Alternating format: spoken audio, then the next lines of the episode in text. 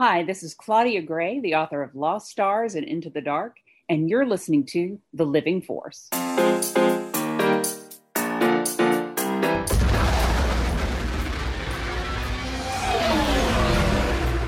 Welcome to the Living Force Podcast, It's working! A Youtini Podcast Network production. She may not look like much, but she's got it where it counts, kid. Episode 149 The High Republic, The Fallen Star Roundtable, Part 1. Don't worry, we'll all together. On this episode, a Patreon goal has been achieved. New details on Star Wars Hunters Battle for the Arena. Switch over. Let's hope we don't have a burnout. And the Youtini crew talks about the High Republic novel The Fallen Star by Claudia Gray. Okay, I'm looking for mostly bolt on aftermarket speed mods. This is all hand built custom. And now, here are your hosts Dr. Corey Helton, Eric Eilison, Dr. Charles Hanckel, and Wes Jenkins. Youtini! Hello, everyone! Welcome to the Living Force, a UT Network podcast all about Star Wars books, all about the books that make us emotional.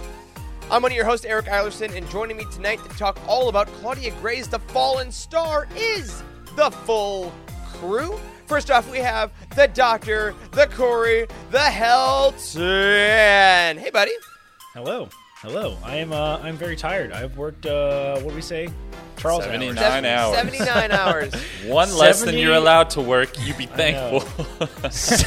Be thankful. Show a little gratefulness, Jesus. Uh, yeah, I've worked uh, 79 hours this week, which has been pretty impressive. So apologies if I'm a little tired. My brain is, uh, you know, pretty burnt out, but not for Star Wars. Never for. That's Star right. Wars. It's like dessert. There's a different part of your body that stays That's open right. for it. That's right. That's right. I can wake up a little for this. I can. I can. You know, I can probably squeeze that piece of cake in there. All right, well, you know what? Who's the cake in this podcast? That little sweet surprise that makes everything better? It's Dr. Charles Hanckel. okay, I'll, I will take that. I don't know how much better I can I can make tonight. I think the Fallen Star kind of speaks for itself, but you know we'll still talk for a couple hours about it. We absolutely will. And I always like to speak for myself, unless, of course, I can be spoken for by Wes Jenkins. Hello, everyone. And I finished the book. Did you ever doubt me? I honestly, I don't anymore.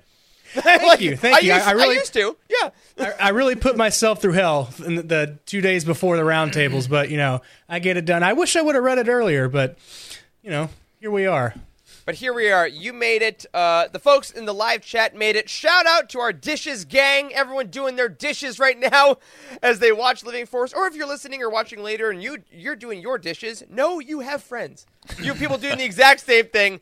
But of course, however you're watching or listening to us, we thank you for tuning in. If you're watching the video, go ahead and make sure you like that video and subscribe on YouTube. And if you're listening to it on your podcast catcher, make sure you're subscribed. And if you haven't rated it yet, go ahead, give us that sweet, sweet five star thumbs up. Recommend. I don't know. There's way too many programs now, but let people know that you like the show so they can find us. Other people that like us, though, are our wonderful patrons over at youtini.com slash Patreon or patreon.com slash youtini. So I want to say thank you to, honestly, a bunch of people this week. It was a great week for our Youtini Patreon community. And we thank the constantly in the chat and now on Patreon, our good friend Stephanie Mack joined us, uh, Jacob Sudam joined us, and Brian Dooley became a member of our Jedi High Council, which was huge.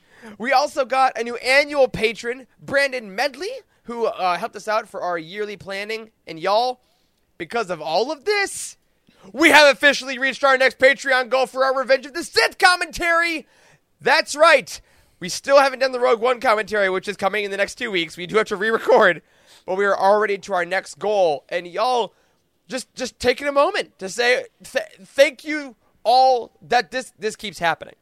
We're keep we're, we're continuing to push forward in goals because Yeah, of this awesome we community. Yeah, we, we're constantly thinking about new stuff that we can help out shows and stuff. We actually just just this week bought some new equipment for for some of the video guys over there that are doing the voiceover videos and stuff. So we got some new mics, Yep, and yep. new stuff like that. That's really cool. We recently just uh, adopted, you know, much to the chagrin of uh, pretty much everybody on the team. We just adopted this huge new software to handle all like the project organization and everything. Um, you know, so that's gonna be you know, I think it's really fun, but that's a huge expense that we never would have been able to consider doing if it wasn't for our patrons. And like, those things just help us do the thing that we do better, right? So, Yep. you know, that's how we, mm-hmm. you know, support the show. We all have jobs and stuff in real life, and you know, I somehow Tom Sawyered everybody into helping me out with this thing. and we just keep painting fence that still fence. is not Just painted. keep It is not- painting that fence. That's right. So, Yeah. thanks, thanks a lot, guys, for sure. Yeah, we hope you enjoy all the content that's coming your way this year. We've already had a bunch of meetings recently about the content offerings for 2022, uh, including some events we'll be talking about later on this year, and it is all thanks to you. Thank you, thank you so much. And speaking of this team, we wanted to give a little announcement that we are actually in need of another video editor. So our team at Youtini is looking for talented folks that have a little bit of experience editing video. Uh, we are looking to turn some of our existing content into shorter form content. You may have seen our bounty hunts. We are kind of clipping those out and using those as a bit of an experiment. We think people have been enjoying that. So if you're interested in joining us here, a team of passionate Star Wars fans, and if you want to volunteer to contribute to our mission here at Youtini, shoot a brief note to Corey at youtini.com. That is Corey, C O R E Y, at youtini, Y O U T I N I, dot com, uh, and see if you can join us in making some great stuff this year. And of course, last thing we want to say, speaking of that email address, that email is actually always open for a bunch of reasons. People email Corey and the site for a lot of things. But this past week, we actually, as a staff, uh, got got a little emotional on a on a couple days because we've received some really lovely emails from the community, and we just wanted to take a moment on air to say thank you uh, to all the folks that have emailed us about your stories about why you love Youtini or or you know why you use the site or how your year has been helped by being a part of this community. We do share them around the team, and honestly, life's been a bit hectic for some of us on the team lately. And those messages literally get us through the day sometimes and remind us why we're having these meetings, why we're creating all this fun content. And it was uh, it was really special this week, right, guys? I mean, it felt like there was a deluge of just positive thoughts from our community. Yeah.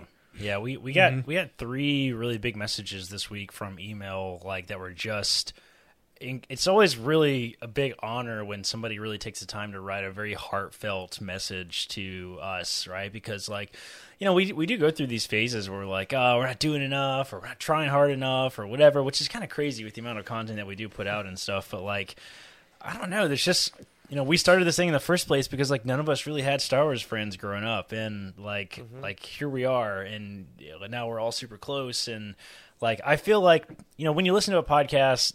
Like sometimes you don't see the people, or may, you maybe you never know what they look like if you don't like look at video content or something like. But you do feel like you have like a relationship with them. And that's what it feels like with with the viewers and the listeners. Is like like we're all just kind of friends, and we've had multiple people in the last couple weeks tell us we're like the Star Wars friends they never had, and that like hits me so freaking hard because like I feel that man. That is that is why we do this in the first place, and to feel that other people are are able to get that by participating in this community is seriously incredible. Yeah, that's really that's really strong and brave of those that come with their personal stories that would never prob- probably wouldn't tell to to somebody, you know, in the normal day of life. So Yeah. it was and it and it means a lot to us because we're we can relate. We can definitely relate to those stories because we are we pretty much are those people. So thank Yeah. you again for those heartfelt messages. Yeah. Yeah. And it goes to show that this show has not only given us, you know, Star Wars friends or friends through Star Wars, but all those people that are sharing that stuff with us, like you said, Wes, like that stuff you share with your friends. Like maybe we haven't met, maybe we've only talked over email, maybe you've only, only commented on YouTube videos, but like we read those, we try to respond to those as much as we can, and like we actually are your your friends through Star Wars now. So we're really glad every last one of y'all are here. Yeah. Sure. Thank you all so much. and uh, uh I mean, yeah. All right, two things about Star Wars this week you got to know about the books. Number 1, last week we talked about all the books coming out in 2022, except we didn't because there was one book that we did not talk about specifically because we didn't have a lot of details yet. But literally the next day or the day after on This Week in Star Wars, we received a cover reveal for Star Wars Hunters Battle for the Arena, which is a middle grade novel from Mark Oshiro based on the upcoming Arena Fighter game. The title text says On Vespara, newcomer Reeve, a force sensitive orphan from Corellia, is finding her footing as a hunter in the arena, but it's not long before her past comes back to haunt her. And this was revealed on StarWars.com with a full article and interview with Mark Oshiro. Uh, so, like, how how fun that there's yet another Star Wars book, and this looks absolutely nuts, and it's based on a mobile game. Like, why not, Yeah. right? Yo, man, dude, this chick looks so badass in the cover. She looks awesome. Yeah. You look at that. Look at that weapon that the Wookiee's wielding back there. That thing Mm-hmm. can uh, crush a couple skulls. And then th- there's a. I didn't even notice the Jawa with the gun. Are they Yeah, now. stacked? Are the Jawas wow. stacked? Yeah, the like characters you can play as in the game are is a Jawa standing on top of another Jawa. that is one wow. character. It's like two kids in a trench coat Oh, getting into a movie. Oh, that's great. No, one day you're sneaking into an R-rated movie, and next day you're kicking ass in an arena. All right. I, I almost said like life. this is like if they made a novel uh, or or something based on Galaxy of Heroes, and then I realized Yeah. that's just Star Wars. Oh yeah, that's true. yeah, they've done that. That's true. It's like it's like when are we gonna get that Darth Vader movie? It's like uh, anyway. although speaking Got of Darth point. Vader, one of his good old time friends is getting another media project. Charles, would you like to do the honors to tell us the second piece of news we got? Yeah, so the second piece of news this week was for a character who may be a little busy later on this year, uh, because there's a new Obi Wan series coming from Marvel, uh, written by Christopher Cantwell, art by Ario Anindito, and uh, basically it's going to perf- perfectly accompany the show. It's going to perfectly accompany a lot of the books that are coming out later this year that we talked about. Um, and Eric, I think you have kind of the details on it, right? I do. Uh, we know that this series will find the titular bearded hero in the final days of his time on Tatooine, chronicling early adventures in his own journals. Which, if you've read the Marvel Star Wars series, you know we had a couple from the journals of Obi Wan back in the day. So this is all about that. The tales span Obi Wan's entire life as guardian of peace and justice, including his days as a Jedi initiate, Padawan missions, experiencing the Clone Wars as a Jedi Knight, and facing new threats as a Jedi Master. So even though we're getting a new book about Brotherhood, which is about Clone Wars, we're getting Padawan, which is all about his Padawan time. This series does seem like it's going all the way from pre Phantom Menace Obi Wan all the way through Sir Alec Guinness Obi Wan. So this Yeah. should be a really fun, even a visual treat too. Ario Anindito, the artist from the High Republic, does great stuff. So it'll be cool to see all these versions of Obi Wan. Yeah, super yeah. excited for this. There's some This- comics that like you see them coming out, and you're just like, man, I can't wait for that. And this is definitely one of them. Yeah. Yeah, and and not like Anakin slash Darth Vader wasn't already a huge part of Obi Wan's story, but I do feel like it's telling that he also makes the cover that was shared. yeah, yeah. yeah, that's true. Absolutely. I mean, with and obviously with Obi Wan the series coming at some point this year. My my money is on May the fourth, but we don't know don't know yet. Uh, it's going to be a great year for Obi Wan content. So the comics coming out. Get those pre-orders into your local comic shop. Of course, StarWars.com has all the additional details. And if you want to buy some additional books and help support Youtini, head over to our new release schedule. You can pre-order the High Republic Adventures Volume 2 coming out on the 22nd of this month. And next month brings us the High Republic Mission to Disaster on March 3rd and the script book of High Republic The Tempest Runner on March 15th. For the New York Best Times list sellers of every book, Gray Claudia. Uh, let's take that back. From the New York Times bestseller list to the UTD podcast, it is time to talk about The Fallen Star. This is your last warning. This will be a full spoiler discussion. And for this book, especially, I urge you to really read the book and make sure that you enjoy the entire thing fully. Uh, don't let us ruin this book for you. Charles, it's about that time. Let's dive into yet another UTD roundtable. Yeah, to be clear, we always uh, encourage you to read the book, but let's let's uh, But go for ahead and do this. Let's go ahead and do this plot synopsis. Guys, strap in. This is another one of the long ones, but here we go. Despite the atrocities of the Republic Fair, the galaxy is still in need, and the Jedi must persevere. After a cyclone decimates the planet Eiram's water supply, Starlight Beacon arrives to assist. Marchion Ro, fixated by his plight against the Jedi, orders coordinated attacks on key planets around the galaxy. Meanwhile, his assistant, Thaya Ferr, slowly transfers all other living beings off of Ro's flagship, the Gaze Electric. Elsewhere, Elzar Mann, under the tutelage of Orla Jareni, finishes a meditative retreat on the planet Ledalau, having become more centered but guarded in his use of the Force. The two are picked up by the crew of the vessel just as reports of Nihil attacks come rolling in. Jedi Regald Coll escorts two newly captured prisoners aboard Starlight Beacon, none other than Chancey Yarrow and Nan. They're to be questioned despite their insistence that they are no longer with the Nihil. Bell Zettifar, Burryaga, and their masters also returned to Starlight after their most recent mission. As news of the Nihil attacks spread, the Jedi focused their efforts on providing a safe haven for victims. Civilians flocked to Starlight looking for safety. Amongst their numbers are Affie Hollow, Leox Gyasi, Geode, and Pikka Adren, and a small crew of Nihil disguised as maintenance workers sent by Marchion Ro. These saboteurs quickly get to work disrupting key systems aboard the station. Amongst this chaos, something else has gone awry. More and more Jedi aboard Starlight can feel that something about their connection to the Force is off. An inexplicable sense of dread has taken its place. Stellan Gios struggles as the interim marshal of Starlight Beacon. The responsibilities weigh heavily on his shoulders, especially after the events of the Republic Fair. But none weigh so heavily as his falling out with one of his closest childhood friends, Avar Kriss, over her pursuit of Lourna Dee, the supposed Eye of the Nihil. His life is made more difficult by his exceedingly annoying new personal assistant, a droid named JJ5145, who was a gift from Elzar Mann. Things worsen further when Stellan is haunted by a horrible nightmare, or perhaps a premonition, of great suffering and death. Tensions among the civilians aboard Starlight are high, but grow only higher when the crew of the vessel realize their arch nemesis Koley Linn is also aboard. Yet they also find new friends in the form of the Adrens. Orla Jareni wanders the station, searching for the source of the disturbance in the force. She stumbles upon Regald Coll doing the same, though their joint search yields nothing out of the ordinary. Stellan calls a meeting with Elzar and Orla. He shares his dark dream with them, and through their combined efforts, they're able to identify that the disturbances are strongest near the cargo bay. They move to investigate. The Nihil saboteurs discover that Chancey Yarrow and Nan are aboard and decide to add to the mayhem by setting them free. Together, they all head for their main target, the reactor core of Starlight Beacon. Marchion Ro and Thaya Ferr, now the last living beings aboard the Gaze Electric, receive their first shipment of new crew members, Enforcer droids. Senator Giras, uh, arrives shortly after, shockingly working alongside Ro as a Republic informant, amongst other things. Avar Kriss returns aboard her ship, the Ataraxia, but is quickly informed by Stellan that she is no longer Marshal of the Starlight Beacon. Though the two are at odds, there are bigger problems at hand.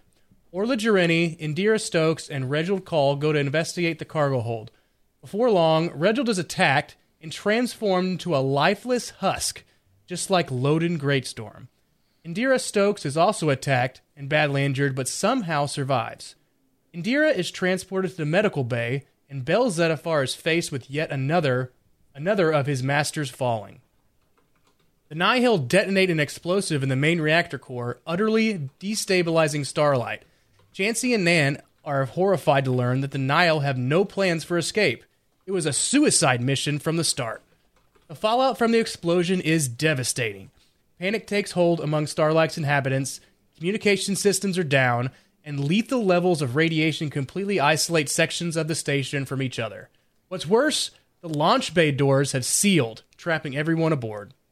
With the help of JJ5145 and an array of astromechs, Stellan and Elzar set up a secondary command station in the quartermaster's office and discover that the top and bottom halves of Starlight have essentially been cut off from each other.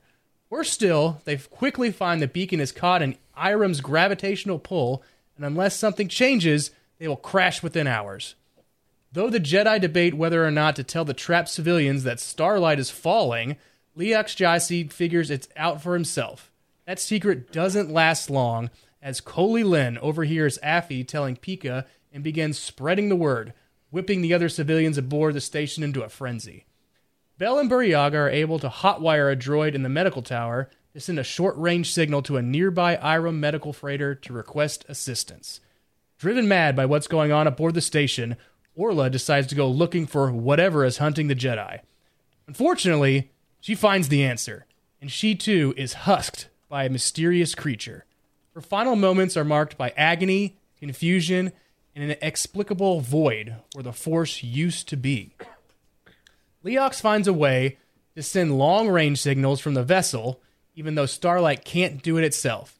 Stellan alerts the Jedi Council, who plan to send aid, but even the closest ships may not make it in time. I think it was like three hours.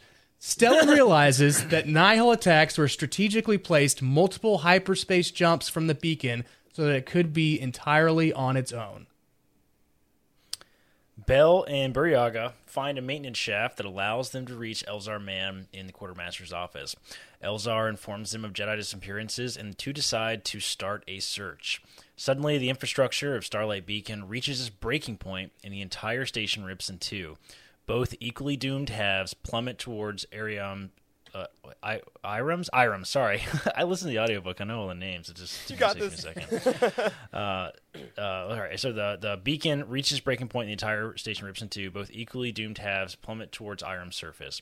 Queen Thandeka informs Stellan that an analyst on Eiram believed the top half of Starlet, uh, housing Avar, uh, Estala Maru, and others, will burn up in the atmosphere, and at the bottom half, carrying Stellar, Stellan, Elzar, and the medical tower, will strike one of the biggest cities on the coast. She must consider shooting down and destroying the station to save her own people. On their search, Bell and Burryaga stumble upon the remains of Orla Jareni, and shortly thereafter, those of Nib Assek, Burryaga's master. Stellan is then personally confronted by one of the disturbances in the Force. He narrowly escapes by deploying an airlock to separate himself from it. Using the new command station, the Jedi are able to get Starlight's positional thrusters online again. But unless they can physically get to the controls deep in, in the irradiated base of the station, it's still not enough. Without warning, the top half of Starlight Beacon catches fire in Eiram's atmosphere and explodes, killing all on board. Koley Linn wastes no time using this fact to try and convince other civilians that the Jedi can't protect them. He tries to rally forces to fire their ship's weapons at the launch bay doors to create their own escape route. Stellan limps back to Elzar, a shadow of his usual self after his confrontation with the disturbance. With everything they know and love crumbling around them, the two have their first honest conversation in years, not as Jedi, but as friends. Elzar, fully aware of his potentially unhealthy connection to Avar, tries to communicate with her through the Force. They make brief contact, both experiencing the Force how the other typically does. Elzar hears a melody, and Avar hears the sea, and they each other they realize each other is still alive. Though it's not much, it's enough for now. Elzar plans to use the retrofitting subsystem of Starlight, a program that allows walls to collapse and rebuild, to alter the interior of the station to allow ships to fly from the launch bay to the cargo bay. There, the cargo bay may be de- depressurized to provide an escape route. He also hopes it will allow him passage to the base of the station uh, to operate the positional thrusters. However, however, Bell and Burryaga have to clear the way first, a feat made exponentially more difficult when they accidentally release a remorse of Rathtars in the cargo bay. They are forced to retreat. Bell hurries back to the medical tower upon formulating a new plan to get the Iron medical frigate docked with the station so that the sickest patients, including Indeera Stokes, can be moved. He builds and detonates a bomb that separates the medical tower from the rest of Starlight, leaving it floating in free space, but allowing the medical frigate to dock. Elzar and Burryaga return to the cargo bay together to fight off the Rathtars, but Burryaga is swarmed and carried away. Koley Linn, finally out of patience, initiates his plan to blow open the launch bay doors, but when things don't go according to plan, he takes a small child hostage. Geode comes to the rescue and saves the child. As revenge, Linn tries to shoot and kill Geode, but the blaster bolt ricochets back and kills Linn instantly. Chancey and Nan search Linn's ship and find radiation suits that he had stolen from the station. Chancey plans to use them to reach the positional thrusters since it seems their only hope of survival. Ships from around the Republic amass at Eiram in an attempt to help, but matters are already beyond saving. All they can do is witness the horror. The Gaze Electric also arrives, and Rose smugly watches his plan come to fruition. Spurred on by sheer desperation, Elzar once again fully opens himself to the Force and manages to open the cargo bay doors, allowing some civilians to escape. In the process, Burryaga is very likely pulled out into the vacuum of space and killed. Affie and Leox realize they can take the power cores from the ships left behind in the launch bay to power escape pods. They quickly set to work. After transferring the sick and injured to the medical frigate, Bell flies a shuttle back to Starlight to search for Burryaga. Instead, he is tasked with helping clear the path for the escape pods prior to their launch. Elzar flies a maintenance pod to the base of the station. Along the way, he is attacked by one of the disturbances, but just manages to escape. As Chancey and Nan near their positional thrusters, they are attacked by the Nihil saboteurs who are intent on the total destruction of Starlight. The Nihil are defeated, and Chancey sets to work. On Eiram, Queens Dima and Thandeka are urged by their defense minister to shoot Starlight down, but they refuse. They instead order a mass evacuation from Baraza. Leox, realizing they are running out of time, produces a thermal detonator from the vessel and thinks it may be able to crack open the launch bay doors. Clinging to the side of the station, he detonates the explosive and opens the doors, allowing ships, including the vessel, to escape. However, in the process, the wind rips him from the station and he presumably falls to his death. Elzar arrives at the base of the station and finds Chancey and Nan working on the thrusters. Thinking they are further sabotaging Starlight, he immediately attacks them and cuts Chancey in half mere moments before she brings the systems back online. Warnings blare over the intercoms that the station has fallen below the altitude at which the positional thrusters can be effective, and Elzar is left to reconcile with the fact that he has murdered someone in cold blood, and in doing so, has sealed the fate of those left on board. Stellan and JJ 5145 then arrive, having followed in another maintenance pod. Stellan urges Elzar to leave immediately. He obliges, thinking his friend will be right behind him. Stellan takes the controls and fires the positional thrusters to full power. Though he can't stop the station from crashing, he can keep it from landing directly on the city of Baraza. He knows that if he tries to escape, the station won't move far enough. He accepts his death in exchange for the survival of others. What's left of Starlight Beacon crashes into the ocean just outside of Baraza, killing all who were left on board. Survivors gather across the coastline, witnessing the chilling aftermath of something truly unthinkable. Affie and Geode mourn Leox until he surprisingly reappears, revealing he was wearing a parachute that allowed him to survive. Elzar and Avar are also reunited and eagerly await the arrival of Stellan, who they presume used one of the last escape pods. Instead, JJ5145 award arrives, carrying news of Stellan's sacrifice, as well as a final gift for Elzar, his lightsaber. In the wake of tragedy, the people of Baraza and the survivors of Starlight Beacon work together to search for normalcy. A citywide effort is amassed to mitigate the damage. The remaining Jedi use their reforged connection to the Force to realign the des- desalination plant, thus sparing the entire planet of Eiram from water deprivation and yet more lives lost. Thus, some good is found amongst immeasurable devastation. Despite the assumption that the Wookiee died, Bell vows to find Burryaga. He refuses to leave another Jedi behind when there's any chance they survived. He declares this in remembrance of his former master, Loden Greatstorm. Marchion Ro sent the broadcast to the rest of the galaxy on the former frequency of Starlight Beacon.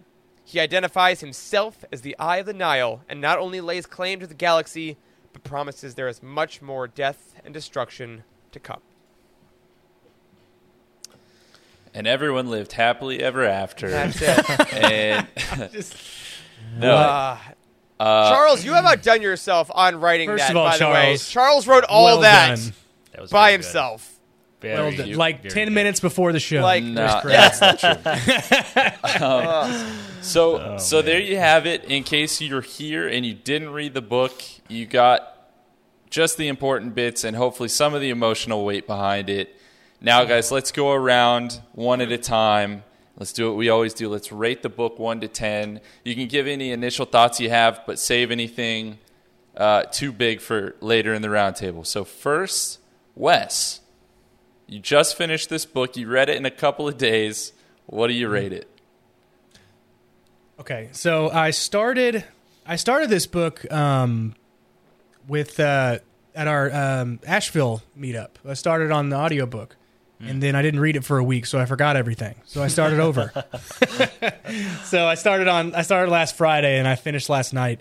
Um, but um, it was I thought the beginning um, and some parts in the middle were it was a little slower than I had liked. Yeah. Um, but the the writing of like of the Jedi and the struggle everybody went through, and just like the the existential crisis that some of them had to had come to terms with was amazing. Such such good writing that Claudia Gray is. She's obviously one of my best uh, Star Wars writers, if not one of my favorite writers that I've ever read. So, um, having said that, I'm going to give this book a 9.0. Very solid. Okay. Very solid. That is a solid score out of the gate. Corey, what'd you think? Yeah, uh, I was a little later to this book. Uh, you, Charles, and Eric, you guys both finished this really, really fast. Uh, Eric, you had to finish it really, really fast because we had a we had a very fast turnaround uh, on the on the review copy from the publisher. um, which which made it a little challenging. Not gonna lie, but we did get a review out, um, and uh, your reaction was very visceral. I can't wait to hear you talk about it. Um, you know, I was uh, I finished it. I think about two weeks ago. I'm pretty sure I finished about two weeks ago, and uh, I also very much enjoyed this book. I thought, like you said, Wes, I thought there was some slow build up, and maybe the build up felt a little slow because you kind of know what's going to happen, right? Like it's on the dang mm-hmm. cover, right? You know the Yeah. the falling star. You know it's going to happen, so you're kind of like it's like watching the Titanic. You're like, all right, where's that damn iceberg? You know what I'm saying? Like, you know, That's you a good kinda- analogy. Yeah, yeah, Yeah. Like you know Yeah. what it's, you know what's going to happen, right? You know what's going to happen. So like, there's a lot of build up, and uh, that that, t- that took a little while to get into. But I mean, I don't know how they could have just opened with that either. So that's a whole other conversation. Uh, overall, once the book like really picked up and bad shit starts happening, I mean, this book could really have been called like you know Star Wars: The Book of Bad Things. Like seriously, something bad happens like every single chapter. It seems like. Yeah. I had trouble putting it down. I really did. Like, I mean, I was uh, I was uh, um, I was listening to it. Like, I set my phone in the shower, so when I get home from work, I listen to it in the shower, and then I actually bought a Bluetooth speaker so I could continue listening to it in the shower, like because of this book. Yeah. So like, like I could, I really didn't want to put it down. Caitlin's like, why are you so pruny? I know. I've been in the shower for 45 minutes. I really had trouble putting it down. It's like Wes and I have talked about we we kind of share this. Like you listen to it in the car on the ride home, and then like you sit in the driveway for ten minutes. I was doing that a lot with this book, and uh, I I very much enjoyed it. I thought it was a really good experience. I thought I had a couple has a couple of plot things that I'm happy to talk about that I think maybe detracted a little bit from from the story. Um, but overall, I very very much enjoyed this book, and I will give it an eight point eight. Very solid. Okay. 9.0 and 8.8. Eric, what about you? Um, so as Corey said, uh, I got this book, and we had about 48 hours of a turnaround time before I needed to start writing the review. And I had not read a book that fast in a while, um, and I was a little worried that, like, you know, having that kind of pressure sometimes detracts from a reading experience. You know, you can get a little, you can get more worried about the date and the time than the book, but that timetable weirdly allowed me to give into this, the stress of the book that the characters were feeling. It, it all takes place in a very finite period of time. It's not a long, it's not months, it's not weeks. It's, it is all within basically this moment of Starlight Beacon falling is the whole book. And I, as I wrote in my review, have never had such a visceral reaction to a book. I I, despite my love of books, I've never had like the open, like, oh my god, I sobbed because of this book. I cried like audibly, and like I, all these things I've heard people do, and I just like, oh, maybe that's just not me. Maybe I can feel that level of emotion, but I'll, I will never actually like have vocal tears about a book until The Fallen Star. By the end of it, I was very, very inconsolable uh, as a person, and also the fact of reading it for the review early and not having anyone to share that with was a special kind of isolation, which I also think really worked in the emotional reality of the book. All that to say, um, I was not a fan of Into the Dark as much as Claudia Gray's previous work. I doubted a little bit how much I would like her doing this book, and I immediately got slapped in the face by Claudia Gray's talent and said, "Remember who I am, you dumb little boy." and uh, I, I happily give this book a nine point eight. I put it all the way out there. I, Wow. I have not stopped thinking about this book. I know Midnight Horizon is still a month away from us, but these two books back to back, I think, are the strongest, easily adult to YA combo of the High Republic so far. And the way this book ends just hit me in a way no other book in any medium ever has before, and I can't wait to talk about it more. 9.8, happily. Dang man! Wow. I'm excited to boost my score then because I know what's going to happen after this conversation. Um, I I took a moment uh, with this book to go back and listen to what I rated The Rising Storm uh, because I knew how I viewed those two books in particular, just in terms of my experience and this and that. Uh, And I decided to give this book a 9.0 as well. So Wes and I are the same. Um, I think this book It's, it's is pretty, it's pretty typical on this, this scoring actually. Yeah, Wes gets it- super it is. high. I kind of lowball it. you guys are kind of in the middle. Eric. Eric loves it. Um, We're acting in character. this this book for me it's pretty incredible to think that it's whatever 400 pages and it's telling the story of really a matter of hours and i uh-huh. think it for me it, it did really hold up in terms of the momentum because every every chapter just things went from bad to worse to worse to worse to worse until the very end i felt like all of that all the weight of that was behind those final you know really deeply emotional moments. I i think they delivered despite the fact that like you said corey we knew what was going to happen. This was the Yeah. titanic. It was doomed from the get-go um, and keep in mind, we've been talking about Starlight Beacon being doomed literally from when it was introduced as a concept, predict- right? Yeah, Not, when not is when this this giant was thing? announced. When is this brilliant thing that's literally never seen in any other Star Wars? Oh yeah, I'm sure it's just got forgotten about. Yeah, yeah, it- it's, like, it's, it's in Geonosis. you know, Got Right. put in storage. right. And so you would think that storage light beacon. Am I right? So so you would have think kept that in. that Should have kept that in. I don't even understand it, but I'm moving past it. And I- all that said, the book really had a lot of reasons why maybe it, it shouldn't have delivered in those final moments, and I still think that it did. And I think that's probably a testament to Claudia Gray. I think she has hit another home run with this book. And uh, R.I.P. Stellan. That, that's all I have to say about that. Yeah, dude. Obi Wan of the High Republic, man. Yeah. So Yeah, I. for sure. oh. yeah, we're, we'll get there. We'll get we'll there. get there. So let's go ahead and jump into the character section. Um, You know, I, I don't know if maybe we should just start this off with a moment of silence. Um, I, I think maybe that's probably appropriate, but we'll skip that just in, in, in the interest of time. We're going to do what we've done with most of our recent structures for the character section. I'm going to read y'all some quotes, ask you one big prompt, and then take that wherever you want till we move to the next Yep. character. Great. And I actually don't want to start with who you might expect. I want to start with Bell Zettifar, who played a really big Right. role. At least he- he was developed a lot as a character in this book, uh, even though his name didn't pop up a whole bunch in that plot synopsis. And the first quote comes from very early on, page six. It says, Finally, action. A chance to move on the Nihil. Bell had wanted this, needed it, ever since the loss of his former master, Loden Greatstorm. Not for vengeance. Greatstorm would never have wanted that. For the knowledge that Bell had done something, anything, to counteract the evil that had robbed his master of his life. The Nihil were already beaten, it seemed, but neither Bell nor the rest of the galaxy would be at peace until the threat had been laid to rest. Once everyone else regained their confidence and security, maybe Bell would too. Yeah, I just got, I actually just got some goosebumps. Um, Yeah. Page 38. Yeah, yeah, What's up? I was gonna say uh, that that quote is so eh, because it's so early, right? It's so mm-hmm. Mm-hmm. Yeah. definitive on Bell. Though Bell, I think, is one of those characters that six, is dude. we've all loved so much. He's won so many brackets of, of favorite characters because he is burdened with so much legacy from the tragedies he has already gone through.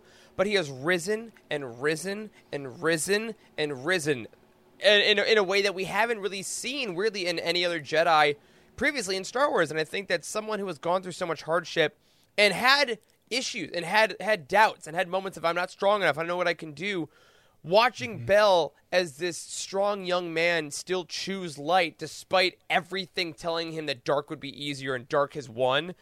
It may I, I think he is legit one of the most inspiring characters in all of Star Wars. And the fact that Claudia Gray starts this on page six is like, no, Bell is still that dude. Mm-hmm. He is the mm-hmm. fire, he is the light, and he is gonna keep going. Yep. And it shows throughout the whole book. I mean, just just call him the Rocky Balboa of the High Republic, why don't you? Yes! Rocky Balboa. Rocky That was better. That was better. just like in the very beginning too you can tell that that he he kind of gives in he it sounds like he's giving in to fear or he's giving in he's like he can feel he can feel the rage building up of all the things that have happened over the like past months. But then he he realizes that is that is not the right way. And he he, he keeps showing that throughout like yeah like page 6 the very beginning. And there's so many instances that happen throughout the book and he has to keep fighting off the all those like all the like the dark side or has to keep fighting off um not trying to you know succumb to to fear so he is like you said Eric without a doubt like the essence of what a Jedi really is Yeah. Yeah. Yeah. All, all right, you hooligans. Let, let me read the rest of these quotes, then you can say whatever you want. I swear. I'm going to be Excellent. quiet. page, page 38. Acceptance was strength. It was not being able to carry the weight of what had been and what had not through all the many days, months, years, and decades to follow. Uh, Bell would bear this burden as long as he cherished the memory of Loden Greatstorm. That meant he would bear it always. On page 340, getting close to the end of the book, I assumed, we all assumed, that Master Loden was lost when really he was being held captive by the Nihil. If I'd kept the faith, if I'd insisted on looking for him, we'd have spared him a great deal of suffering and we'd probably have saved his life. So I'm not giving up on anyone else like that ever again. That starts with Burryaga. And then on page 273, oh, this one's this one might make me misty, guys. I'm so glad you did this one. Stellan held up one hand in farewell, wondering whether he would ever see Bell Zettifar again. At least in this moment, he'd been granted a glimpse of the great Jedi Knight Bell would become. So, my question for you about Bell is how has Bell's incredibly difficult journey up to this point in the High Republic shaped his approach to tragedy in this novel? What ways have you seen him grow the most? Yeah. Oh man, I, I will say that I will say that Claudia Gray is absolutely brilliant at writing tragedy and mm-hmm. like these really heavy emotional moments that are in this book are are like like like every character has a couple of them it seems like. All the major characters has a couple of these really deep soul searching moments and, and claudia gray is absolutely genius at writing them and like i felt those moments and like i got misty-eyed a couple times. I didn't openly sob but i did get misty-eyed a couple times during this book. Uh, and and bell dealing with with loden has been one of my favorites like heart wrenching aspects about the entire High Republic initiative, and like it's it's just it was such a beautiful way to shape his characters, and it happened very early. Like you know when when they killed off Loden, like I I didn't think anybody was safe at that point, and yeah. like that was such a good move for his character development to to like like to, to, allow the listener or the reader to like be along with Stellan here, right? Like I felt like I was also able to catch those glimpses of what a great Jedi he's going to be, right? Of a Jedi Knight he's going to be, uh, and uh, like the icing on the cake at the very end, and also kind of when I knew Stellan was, you know, kind of screwed was uh, when you when you had this final this final line of farewell to Bell. Like that was such a beautiful, powerful moment because I feel like Bell's there. He's at the trials already. Maybe this is the trials, right? So, yeah, yeah. I, I, I love that in this book you could tell this is the woman who wrote Master and Apprentice because she so understands the the intimacy of that relationship, honestly, between Master and Apprentice, and also just like Jedi Master and Jedi Knight or or Jedi Padawan of any kind. Because Charles, what I loved about that quote you read on 273, directly preceding it, Stellan has a thought where he says, He's not asking permission. He's not second guessing himself. The doubt that had gripped Bell since Loden's initial disappearance has gone, and good riddance. You've done well, Stellan said. Indeera will be proud of you when she wakes, and Loden Greatstorm would have been proud too. And I think that is that is what I have learned about Bell because I feel like Corey, you're saying like I feel like we're Stellan, and we are Indeera, and we are mm-hmm. watching. Bell, and we're just so damn proud of him Uh-huh. because we've watched him grow and watched him be like, God, man, if I was you, kid, I could not get back up, and yeah. you are ready to. You are yeah, going to go build a bomb to save your master. You are you are doing this, and I'm just like the the way Claudia Gray writes that level of almost parental pride in Bell from the rest of the Jedi. I mean, Stellan is is right the highest, but all of them I feel like feel this way towards Bell Zettifar, and I think that is more than anything more than even Bell's journey has been everyone's journey around him is them waking up in this book being like, oh my god, Bell Zettifar is going to be the best of us, isn't he? And you just had yeah. that moment of clarity, and that's what yeah. this book yeah. really meant. Yeah, and how how hard is it? Do you think of him having to get a new master like right after Loden died? Like you think, dude. like just accepting that he has to he has to listen or be mentored by somebody else. I mean, it's almost like well, they wanted to like knight him dog too, dies. Right? Remember, right? Yeah. Like they wanted to knight him, but yep. he wouldn't let them knight him, right? Yeah. Like he, Not till Loden not, was there to yeah. watch. Yeah. Oof. Oof. So yeah, I mean that's rough. That that's psychological like turmoil that he had go. He's probably go through his entire life. Yeah. I don't. I don't see him getting over, like getting over all of this. I wouldn't say like maybe eventually. Like I say ever. Well, and yeah. I think that's the cool thing about yeah, him too sure. is that when when Charles Soule made the decision that Bell Zettifar danced with fire in Light of the Jedi, right? That's how he described him.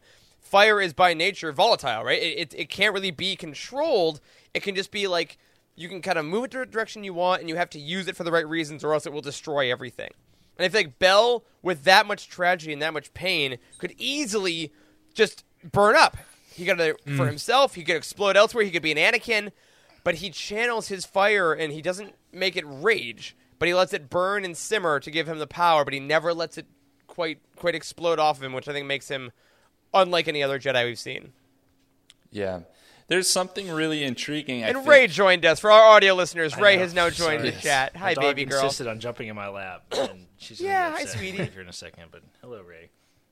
So I, I think there's something really intriguing about in a book and in a overall story that is as full of tragedy as, as the High Republic has been to look at it through the eyes of someone young, right? Because Bell Yeah, Zettifar is very early on in his Jedi training, early on in his life. He's, you know, I, I kind of do equate him to a young Obi Wan uh, from like the Phantom Menace. He's like around that stage, and we see him go through some of the hardest things that Jedi have to experience in their entire life, and, and he Right. undergoes them in a matter of, you know, three books that we've read, a short time period in universe as well.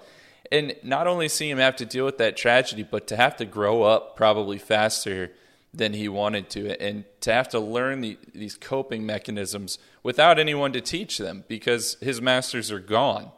It's just Yeah. it, it's an extra layer of heartbreak, and and to see him have to just grow up so fast is it, it makes him really en- endearing. It's a terrible thing to make you endearing, but really it is to lose that sort of innocence. Um, it, it it just pulls at the heartstrings. Yeah, for sure. Yeah. All the love sure. to Bell. I uh, blind face in the chat uh, says something I think we'd all love. I want to see old old Ben Bell, gray beard, all uh, wizened old Bell. Because oh my God, he's so wise now. Just imagine being able to be trained by old Master Zettifar. Just I, I hope we get there. I hope Yes. We do. Yeah, he'd have all the experiences that you would need to learn from. Yeah. Yeah. If they kill Bell, I will never come back to this podcast. well, it would be a, well, Charles. It would take a while. There would be Kill Bell Volume One. There'd be Kill Bell Volume Two. oh my word! Get out of here, bro. Ah, clip We it. need like whatever levity we can find in this episode. We just gotta throw out because it's all sadness. we got to take it. Well, one one last moment of levity while we're talking about Bell. Obligatory shout out to Ember. I love you, Ember. And there's a The moment in this book where she's excited to see Bell, and she's like wagging her tail and jumps up in his arms, and she's I think she's described as wriggling, and that just made me Yeah. that just made me so happy. I know. That's how they are. Good girl. So the next few characters are inevitably intertwined. There's going to be some bleeding into each other here, and that's fine. We'll just take the conversation as it comes. That's because these next characters are a constellation. And the first point, the first star in that constellation I want to talk about is Stellan Gios. So you guys know where this is going. Oh my god. The first quote I have for you is from page 239, and it's Stellan uh, commenting on the destruction of Starlight. The quote goes It was a failure so complete, so appalling, that Stellan could scarcely comprehend it. The symbol of the Jedi, their pride and joy, under my watch, Starlight was destroyed. Elzar cocked his head. Stellan, can you hear me? Of course Stellan could, but he couldn't react to it. Couldn't act at all. Whatever evil lurked aboard the station had stolen more than the Force. It had stolen his pride, his will, his tongue. If only it could steal his pain. Just a few pages later, on 244, Stellan says, Greatness can mean a lot of different things. I've always believed it meant duty, honor, selflessness. But how can you be selfless if you've never defined yourself? Because I never have, Elzar. I've lived as a Jedi exemplar, poured myself into a mold shaped by others. But take away my ability to use the Force, and I find myself left as, as a man I hardly know. From the same exact page, this was a killer page. Claudia, thank you. Uh, Stellan shook his head and at last met Elzar's eyes. The openness Elzar saw there, the vulnerability, was something the two of them had not shared since they were Padawans. Stellan had shielded himself so slowly, so gradually, that Elzar hadn't even noticed it. My friend has returned to me, Elzar thought. The one I didn't even realize was gone. And then the final quote I have for you from 330, JJ5145 to Stellan. But you must evacuate or you will die. I know what I'm doing, 4-5, Stellan said. He felt stronger than he had in days, maybe stronger than he ever had in his life. He imagined Elzar Mann's face, then Avar's, then Orla Jareni's, and he smiled. I know who I am. So, yeah, I know. Get out of here, man- man. Holy crap. Uh, Like, uh, seriously. I mean, Claudia went off in this book, man. She Listen, the she- droid, droids set up, you know, set up the best deaths in Star Wars, in my Yeah. opinion. Because Yeah, they're, they are an they're- alley oop of emotion. They are. true. They are an alley oop of emotion because, like, Yeah. they they don't feel things, right? So they just set up the absolute best deaths. When And K2 they only dies recognize in Rogue logic. One, yes, Yeah. when when K 2 Mm-hmm. dies in Rogue One, and he says like he says his farewell to the other characters, you're like, nobody's safe, nobody is Yep. Yep. safe. Like, and it's just it was such a beautiful touch to do the droid farewell at the very very end Yeah. to state the obvious, right? Yeah. Like for the reader, it was very, if you very don't cool. leave, you will die. Yeah. Yes. I love it. Yeah. and what made that what kind of like made that even worse so if the audiobook for our audiobook listeners jj5145 is is andy dick that's who that's who it sounds like 100% if you know who andy dick is so it's it's very quirky um you, every in everything he says whether he's being serious or whether he's being he's trying to be funny um he has a very weird and quirky voice but this particular um, segment he when he said, "But you must evacuate, or you will die." Like he was like heartfelt about it, Yeah. and Yeah. like completely changed his tone. And you like as you listened to it, or you were just like, "Oh my god, this is it." Yeah. Like he's he's gonna sacrifice himself. Yeah. yeah, it was That- very good. There there were some moments. So I read the book mostly physically, um, and we did get an audio review copy as well, which I went back to occasionally depending on my time. And this was a scene, Stellan's sacrifice, where I read it and then I immediately put on the headphones and I listened to it again because I thought Marc Thompson did such great work in this book. I wanted to hear him do the scene. And then the other scene where I did that was the one Charles that you just pulled like three quotes from From 244 which when he talks with with Elzar, yeah. I think this scene hit me. It's one of my scenes of, of the year already, obviously. I know we're early, but as far as Youtini's, we have moments of the year, we have things like that. This is already a front runner for me. Mm-hmm. I think this scene is so important for male friendships. Because as as far as like we we've talked about this amongst ourselves. I think a lot of a lot of men are getting better about this nowadays, but seeing two men at the height of their power, at the height of their strength, come together and just be so vulnerable and open with each other about the Jedi, about their identity, about tragedy, about loss, and about the love they have for each other. And they're like, "Man, I got you. What do you need me for?" It's it's like the Rising Storm had this a bit when Elzar was afraid of his power. Mm-hmm. This scene was longer. I thought it was more intense like that, and I was like, "My God, what a gift!" I hope there are a lot of of young men that read this and get this Mm-hmm. and understand that you can be this for your friends. Yep. And obviously, it doesn't matter like it doesn't matter what gender you are to have these kind of conversations.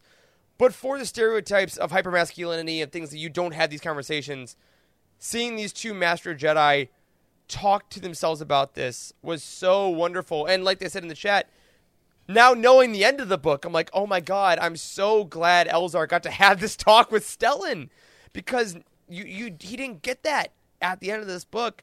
Yeah. And and to counter this, I don't know who I am. I'm fearful. I don't know who I am as a Jedi. With his literal last words of "I know who I am," Yeah. he gets mm-hmm. that moment. His and no one else sees it but the droid. Like you said, Corey, mm-hmm. it's only the droids. Yeah. No one else gets to see that Stellan has that moment of revelation, but it doesn't matter because he knows he gets it, and he is finally fulfilled in saving Elzar and Avar, the two thoughts he has, and it's just, it is such a beautiful, what is that, almost a hundred page little little sequence right there. Yeah. Yeah. That I think does more for Stellan as a character than some characters get across twelve books. Yeah. Well, well. So, can we try to answer uh, the question that I think was was kind of raised by Orla Jareni initially, but that Stellan really adopted, and that was his identity. Right, his identity was was constantly questioned through this book. It was who is Stellan without the Jedi Order, and in, in his last moments, he says that phrase that's so important for for his character progression. I know who I am. So mm-hmm. Stellan found that answer. I'm curious as to what y'all think that answer is. Who is Stellan Gios mm-hmm. without the mm-hmm. Jedi Order? You know, uh, so this is, you know, I, I did give this book a much lower score than everybody else. So, like, I feel like I have to at least talk about some of those reasons a little bit. And Stellan, Stellan's character development a little bit in this book is one of my, I would call it a small criticism. I think because mm. I didn't really feel his character development super strong in this book. Right? Of like, like I felt like it was supposed to, it was, it was supposed to have been very profound, and I felt it very powerful. But like, I don't feel like we got a different Stellan in this book than we've already had. You know what I mean? Like, like we've already sort of gotten this exploration of, you know, self righteousness and all this kind of stuff throughout the story that I didn't really. I didn't really. It didn't really feel like as huge of a of a question of, of who is he. I have no idea. Char- Charles, answer your question. Who is he without the Jedi? Dude, I don't know. Like he seems exactly the same as he always has been. So I'm interested to hear what your what your question, what your answer is with this. Like who Uh, is he? Can like, can I piggyback on that? yeah. Uh, and then I want to hear what everyone else has to say. I think that might be the point. And to be entirely honest with you, that didn't occur to me until you just kind of said what you said. But What, like maybe like the fact that he doesn't know who he is. Like that's the no, point? no, no, no. I think the point is that he is the person who puts his neck out for his friends, not because the oh, order Okay. tells him it's the right thing to do, but because That's that, who he that's is. that's who he is. He does it It's anyway. it's like Obi Wan. Obi Wan's not. He's not. He doesn't have to pretend to be the best Jedi because he is the best Jedi, right? That- well, is that what I'm biased, saying? but I'm biased, but maybe. Yeah, you yeah. said it, so yeah. I I mean, I'm gonna just defer to the chat. Uh, my words, literally word for word, was I was gonna say. Alexander just said, "Stellan without the order is a friend," and Stephanie says, Mm. "and a brother." And I think Mm-hmm. you nailed it there, Charles. To me, this book showed that Stellan always thought he was doing things only because the order said, and maybe those aligned. But in Mm-hmm. Yeah, that in that point. moment, yeah, there's no glory to be received. There's no or, no one ordering him to do anything. He is making that sacrifice because he thinks about Elzar. He thinks about Avar. He doesn't think about the Jedi. He doesn't Mm-hmm. think about the Force. He thinks about the people he is saving and his friends that he loves. And I think Yeah. that he's having that moment of, of realization, which I think the Jedi should ultimately be. And we don't Mm-hmm. see as much in the prequels, obviously, when the dogma gets a little more intense. The perfect Jedi is the person that is doing things for the right reasons, but those right reasons are because you also love people Yeah. Yeah. like friends. Yeah. So I, And- I love and that. I I'm, I'm, I I'm gonna don't- steal I that don't- from all y'all. yeah, yeah, that's a that's a good point, and I, I do see that that's maybe kind of what they were trying to portray a little bit with the you know he's just a really great friend, and I don't really feel like we saw that exploration very much. Like you know, I feel Fair, like it, that's a that's a key part of Elzar Mann's character is he has got all this background with Avar, all this background with Stellan, but that feels like Elzar's like character development, mm-hmm. right? It doesn't mm-hmm. feel like Stellan's character development. So, like, I think I missed a little bit of that like weight that his death was supposed to have in the end, which is probably why it didn't hit me as hard. I, as terrible as it is, I wish it would have been man. I wish it would have been man. Like if if the well, goal would have El- been Elzar has friends, and then he has nighttime friends, which is the fun thing about Elzar. He's like, "You, oh, you're is that, is that your friend?" It's like, "Yeah, it's my roommate, honey. Yeah, it's my friend." It's like, yeah, exactly. We'll get to that. exactly, exactly. which we'll talk about Elzar, but still, Speaking speaking of Stellan, like he says that he kind he is questioning about who he is without the Jedi Order. I mean, who who knows who they are without the Jedi right. Order? That's if fair. you're a Jedi, because you've been a Jedi your entire life. Way so how do baby. you know? That's why they need 'em. How do you know who you are? So Yeah. I mean, that's and did oh my like take away the he's suit. What's left? Yeah. as he's seeing the the um as seeing starlight completely crumble before his eyes and then he is he is the marshal he's the one that oversees this he's like maybe he saw the end coming and so he was just he was seeing like his death in his own eyes as he, as he was still alive Yeah. so I mean, he's seeing himself that he's like, you know, in those end moments is is the thought of, "Am I a failure? Did I try to build these things and they didn't work? Am I am I a bad marshal? Am I a bad Jedi? Yeah. Like because he's seeing this evidence, but I think it, then it's it's getting that reinforcement of, No, maybe what I was supposed to be was the best I could. I could was the best Yeah, that I could yeah. Try with Elzar, and I and I do agree. I think that a lot of this is being read in, but I think that you know, I I'm, think so- that I'm sorry. There's a there's there's a scene in You Futurama. shouldn't be laughing at any point I'm of so this, sorry. of this round table. All you right, go. There's a scene point. in Futurama. It's super random. It takes like two seconds where there's like this pirate and he like attacks the main ship or whatever, and then they blow him up. And right before it's, this all happens in the span of like eight seconds. Right before he blows up, he, he zooms in on a window and you can see him as the ship is about to blow up behind him. It's like catching on fire and shit. And he goes, "I've realized that the true true treasure in life is my children." And then he dies.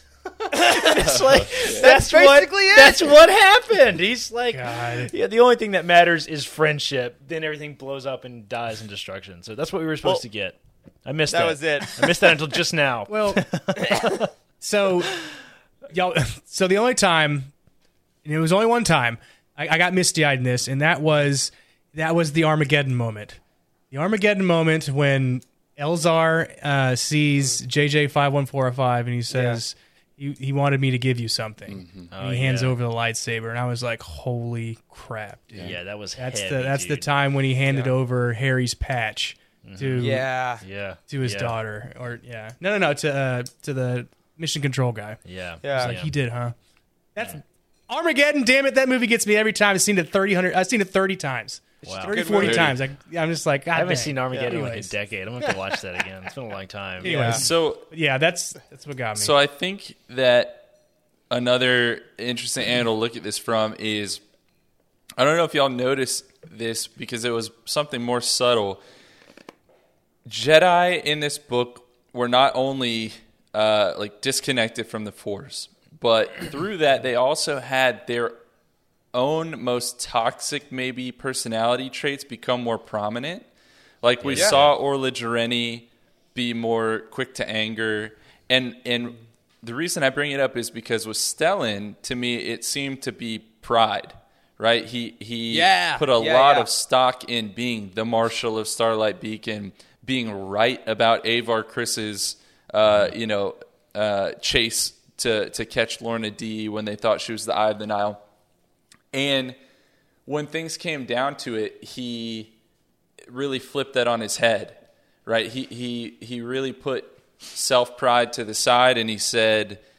I am who I am because of the people around me, because of these friendships I've cultivated since I was a Padawan, and and he paid that back maybe in the best way that he could have, and I, I think that just speaks so much to his character. So I know I was invested in him because he's High Republic Obi Wan, but I, I personally this this really did hit me a lot. Um, and even though I'm terribly sad to see him go, I am hoping that we see the weight of his death carry forward in a similar manner to how Loden Greatstorm still permeates every book you know that that we Sure. read in the High Republic. yeah, for sure. Yep, it's an amazing sacrifice. So, on that note, I have one last quote uh, I, I want to leave you with before we move on to the next character, and it's from page 342. Avar murmured, Stellan always saw the Force as the firmament, as brilliant and expansive as all the stars in the galaxy. He told me that he saw the three of us as a constellation. Elzar's vision blurred with tears, he fiercely blinked away. An incomplete one now. No, he's still with us, as surely as the Force is with us. Stellan has become one with the Force, after all. Avar leaned her head against Elzar's shoulder, and when we think of him, we can always find him, as long as we look to the sky. Elzar held her close. Our pole star still shines. Hmm. So that's how we will leave Stellan. Our pole star still shines. Damn it. Damn it, this is right. All right, yep. Let's go to the next All one. right. Yep. So- Moving on, just go on, get on with it. So Elzar Mann, Elzar Mann is who we're going to talk about next. First mm. quote for you is from page 25. But the truth within him demanded to be known. At night, when he looked up at Ledalau's three broad shining moons, he imagined them as pinpoints in Avar Kriss's sky. On page 247, and then he heard it, just for a moment, just a brief sense of melody, but still, it was the song of the Force as Avar Kriss heard it, and for this instant, she had gifted it to him. The shock and delight of it broke his concentration.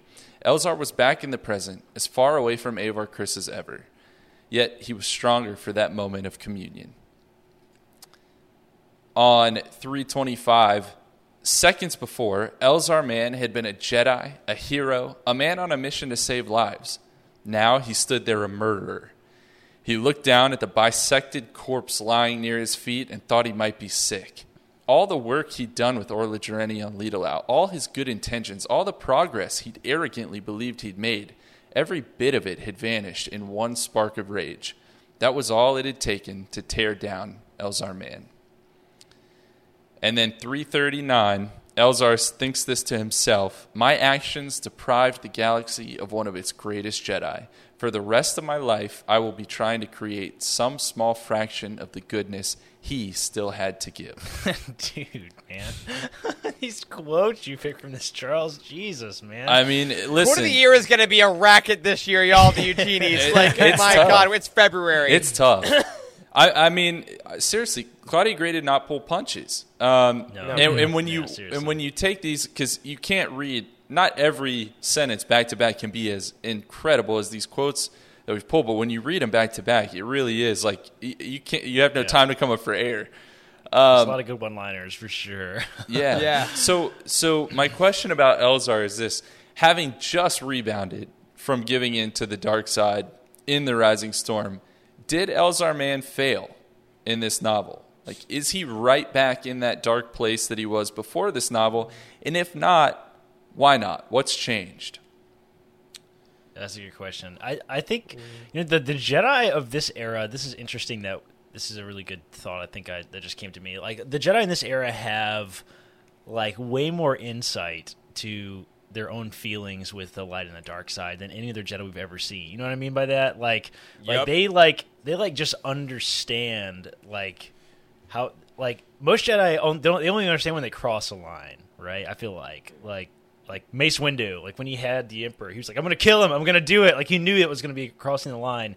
The the the High Republic Jedi, they know when they're like approaching the line. They can see it off in the distance, right? Like, and it's point. it's just they have so much insight about that, and and it's it's crazy, right? So when when when uh Stel uh, sorry, Elzar when Elzar is asking this question like like have I crossed the line it's like he's asking it really really early you know what I mean like he's asking it way before Yeah. he's even he's even approached the Yeah. line right but that makes him an interesting character because he has this he's almost letting it consume him of like being afraid to give in to the dark side like but we all know that he's like nowhere near becoming a the dark side you know what I mean like right.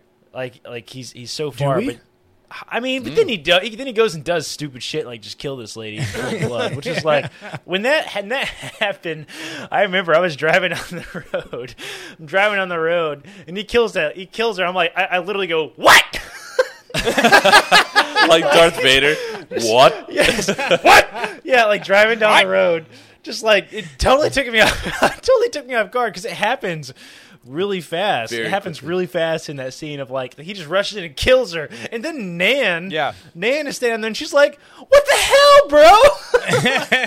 Yep. Trying to save your skin. Well, it just it just seemed like that such a such a severe reaction. Like, is that what Elzar does when when someone is about to make a mistake? Like, someone's about to open the gate and the dog's going to get out of the yard, and his response is just slice him in half. What? Like, what? Just say think- say stop first. Like, I know he, they didn't Excuse have me? weapons or anything. It's Yeah. just, it was it was almost like a stupid reaction, not like a like oh my god, I got I'm gonna turn the dark side and kill these people. You know what I mean? He was pissed. yeah. I don't- Well, yeah, and I think that's the thing. Like this, this moment for Elzar is filled with so many great moments. I will say my my my uh, I guess my hot take on this pod. I think Elzar Mann is a top five Star Wars character. After Holy this book, crap, After this really? initiative, top five. Because and I and, like I think this these books he rises. He's also shown up in a, a comic recently, which is pretty great. If anyone is reading the Charles Soule Star Wars comics, he's a little cheeky about putting his own stuff in there. Um, but I think for two moments. One, that moment is incredible as far as narrative structure goes. I think Elzar showing the panic of this whole place has been destroying with alarms going off, people dying for hours and hours. And you see someone at the reactor core who you know was a Nihil, and you know the Nihil have set bombs off and they're going to kill millions of people, you're like, I can end it. Bam, I got to be done.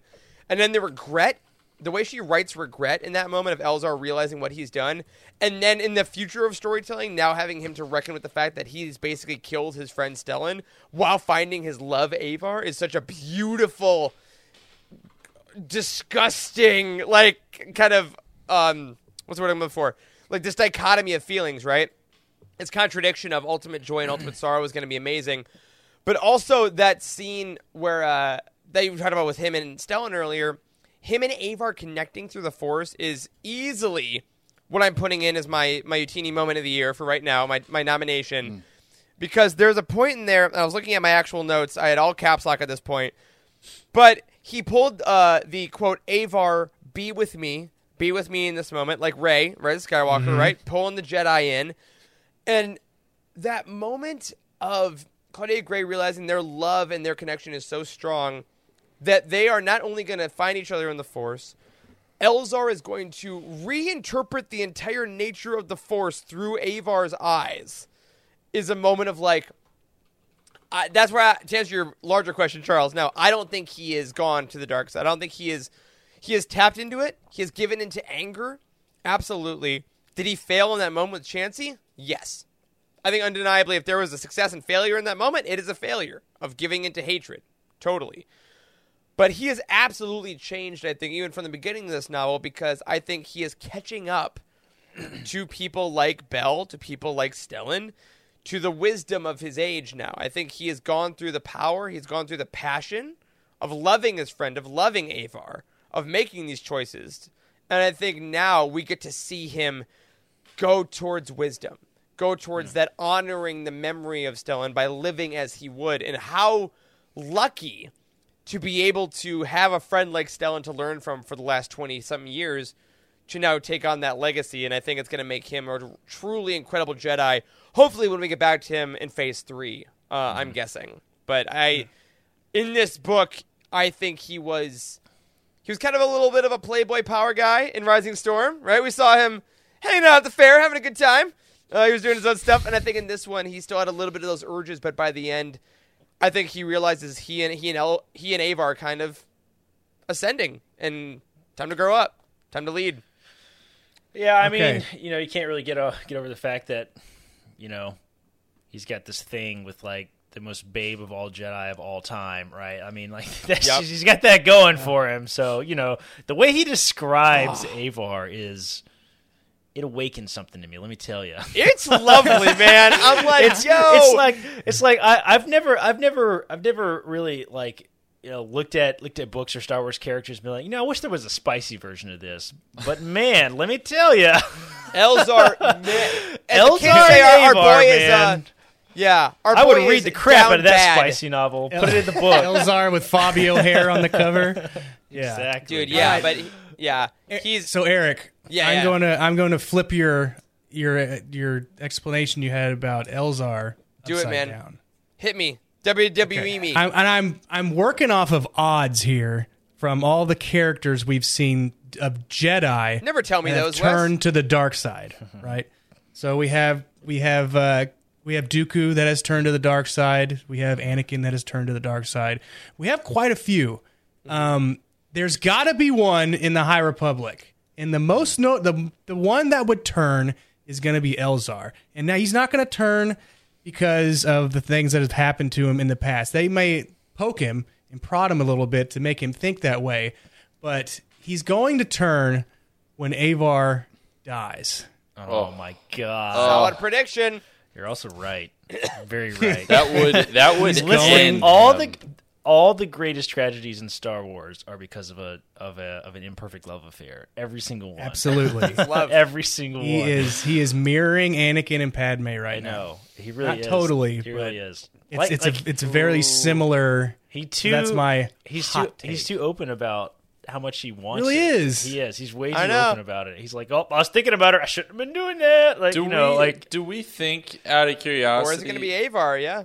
Well, does Avar are they on the same page? Because like here here's what I'm saying. Like Hmm. they're mourning their friend's death. They're holding hands, staring up at the stars. She puts his head on his shoulder. All things that could be friendly, comforting gestures. But I do feel like Elzar, in his in the back of his mind, is like, Charles. this might happen. It's kind of nice. Charles. I'm serious. Gentlemen in Saudi Arabia hold hands Here's the all the time. It's not a, Char- it's a I do A- believe- is Avar uh, is Avar on the same page as Elzar Mann? I I I do believe it is. She is because I do believe it is in this book or another book. They are mentioned to have memories of basically when they fooled around as Padawans. Like is is canonical. that that happened. as There's an Padawans is interesting- line there's that an was now interesting- said on the Living Force. Yes. There's an I interesting would have quote. put that. Just saying. Thrown out at second. I want that on a rolled t-shirt. around. I want that on a t-shirt. We fooled around as Padawans. Let's put that on. yeah. I I would say I I think they are, and I, I agree with in the chat right now with Blind Fates, Alexander. The the comics story currently in the High Republic comic for Avar, you get a lot of her story in there. I think we're seeing a lot more of her potential turn as well, and a, and a bit of her passions in there. Um, for those of y'all that are, that if you're watching or listening, you haven't been reading Cavan Scott's in High Republic comics. read Highly recommend uh, her and Keeve Trennis. Again, Master Trennis is mentioned as as someone that left and Dooku Jedi lost, so we'll see if that happens.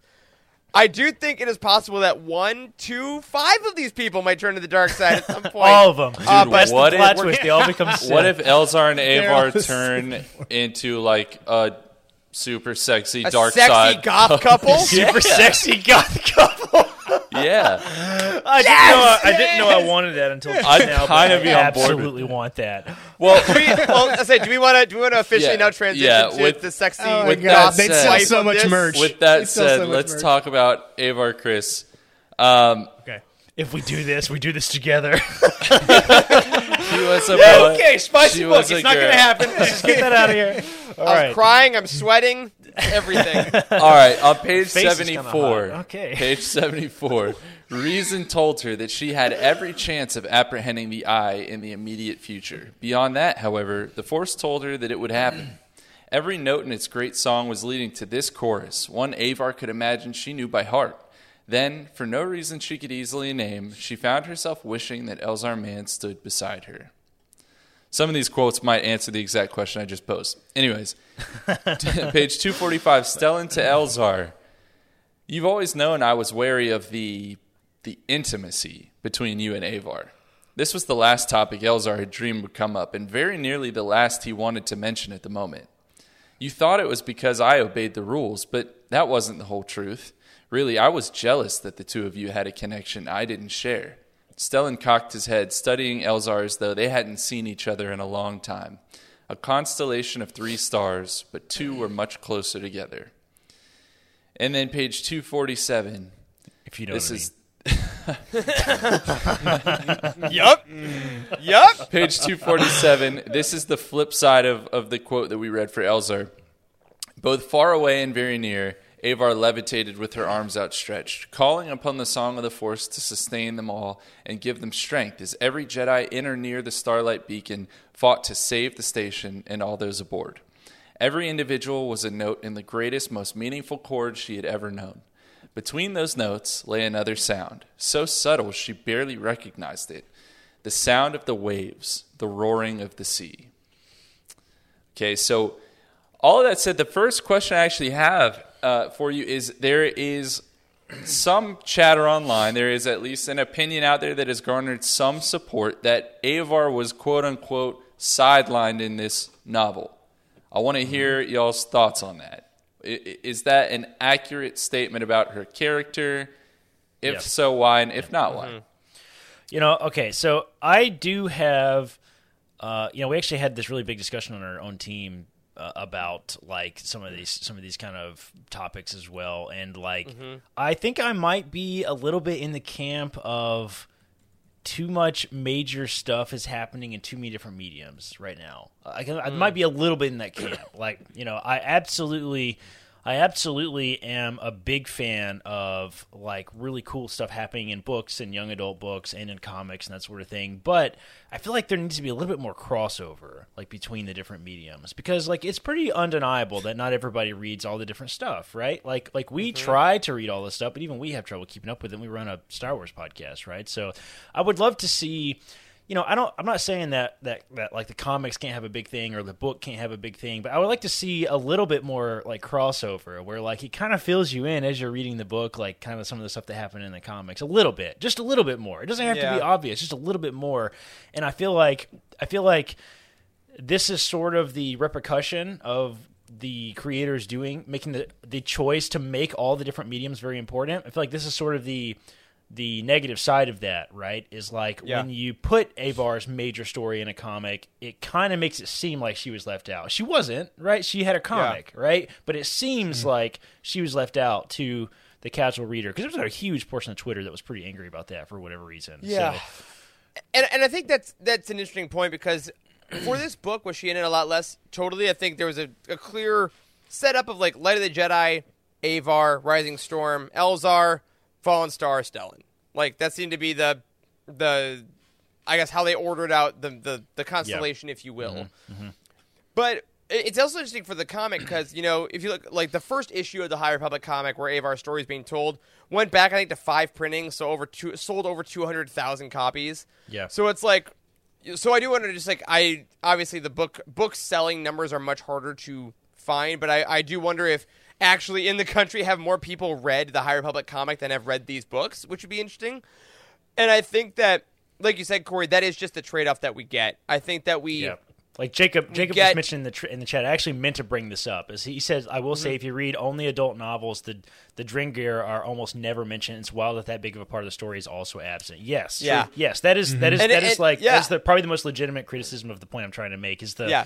the Drengir had a whole book to set them up, and then Yeah. they're gone, and that's it. There's no Yeah. more Drengir, right? So And it's that balance of like, you know, are They're frozen, Corey. Uh, I, I know that now because They're I've read the frozen comics, but yeah, you know, and I think that's the hard part about you know it, it's the it's the Marvel question, right? It's it's how at this point, if you haven't seen every Marvel movie or watched all the Disney Plus shows, and you just pick one, at some point you're going to miss out on something. So what's the what's the one thing you can at least Yeah. get through the story Right. without with still understanding? And I think There's some the kind Avar- of magic. Yeah, there's got to be some kind of magic like like equation for that, right? Like like There's like- whiteboards all over the place. I know it's and it's hard. It's really hard to do from the creative standpoint. Like like there there are. Eh, eh, like like instances I think which we can all agree on that are just like kind of goofy. Like the fact that they put Palpatine's like call to the galaxy in a Fortnite, Fortnite. game, right? Yeah, like that's, that's- like yeah. so if you don't play That's Fortnite, you miss that detail, right? That's like that's like the most extreme version of that. We can all agree on that, right? Yeah. So there's got to be there's got to be Yeah. some some